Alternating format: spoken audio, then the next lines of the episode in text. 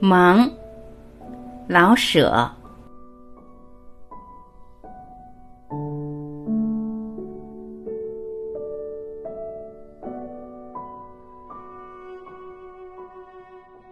近来忙得出奇，恍惚之间，仿佛看见一狗、一马或一驴，其身段神情颇似我自己。人兽不分，忙之最也。没想随遇而安，贫而无产，忙而不怨。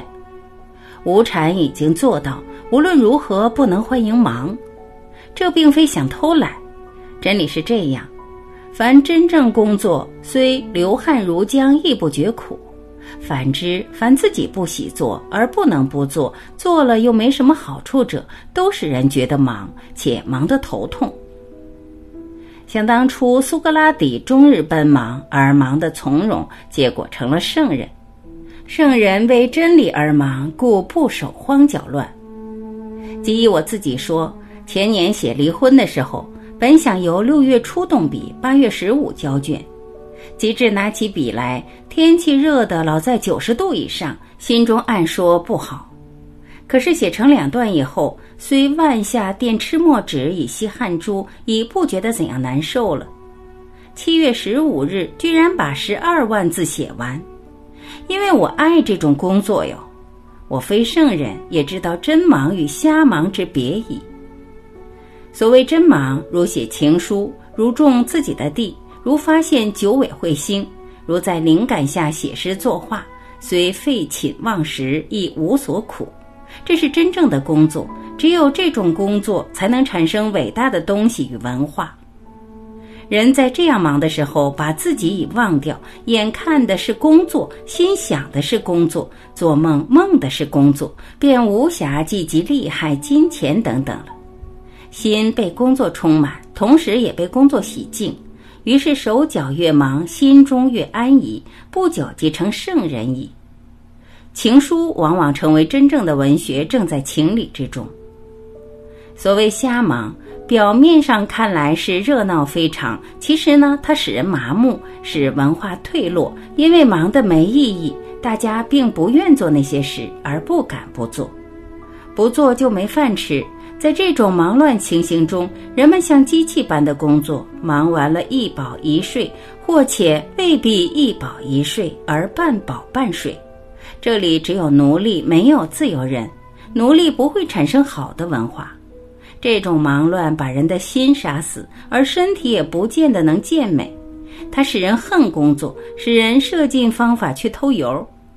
我现在就是这样，一天到晚在那儿做事，全是我不爱做的。我不能不去做，因为眼前有个饭碗。多攒我手脚不动，那个饭碗便啪的一声碎在地上。我得努力呀！原来是为那个饭碗的完整，多么高伟的目标呀！事关今日之世界，还不是个饭碗文明。因此，我羡慕苏格拉底，而恨他的时代。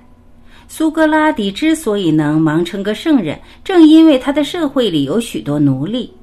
奴隶们为苏格拉底做工，而苏格拉底们乃得忙其所乐意忙者，这不公道。在一个理想的文化中，必能人人工作，而且乐意工作，即便不能完全自由，至少他也不完全被责任压得翻不过身来。他能把眼睛从饭碗移开一会儿，而不知立刻啪的一声打个粉碎。在这样的社会里，大家才会真忙，而忙得有趣、有成绩。在这里，懒是一种惩罚，三天不做事会叫人疯了。想想看，灵感来了，诗已在肚中翻滚，而三天不准他写出来，或连哼哼都不许。懒在现在的社会里是必然的结果，而且不比忙坏。忙出来的是什么？那么懒又有什么不可以呢？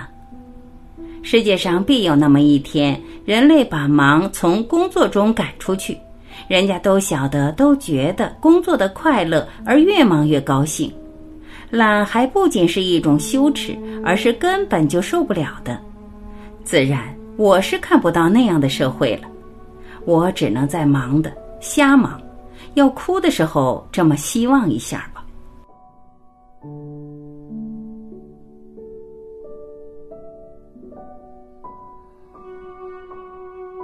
感谢聆听我是婉琪我们明天再会。